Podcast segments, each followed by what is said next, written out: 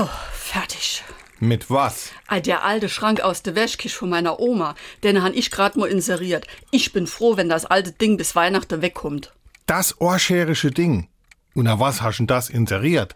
Brennholz für Selbstabholer. Ach, du hast ja mal wieder gar keine Ahnung. So Schränke sind gesucht. Es gibt für alles Liebhaber, die sowas schätzen. Schätze.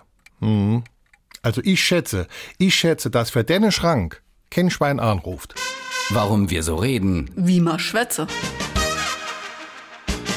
Das Schwein hat es in viele Redewendungen geschafft. Mal ist etwas unter aller Sau oder jemand hat so eine schreckliche Handschrift, quasi eine Sauklaue, dass es kein Schwein lesen kann.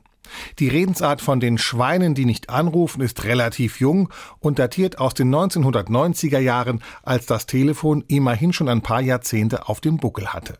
Der Sänger Max Rabe veröffentlichte 1992, angelehnt an den Stil der 30er Jahre, das Lied Kein Schwein ruft mich an. Das wurde so oft rauf und runter gespielt, dass eine Zeile aus dem Refrain zur Redewendung wurde.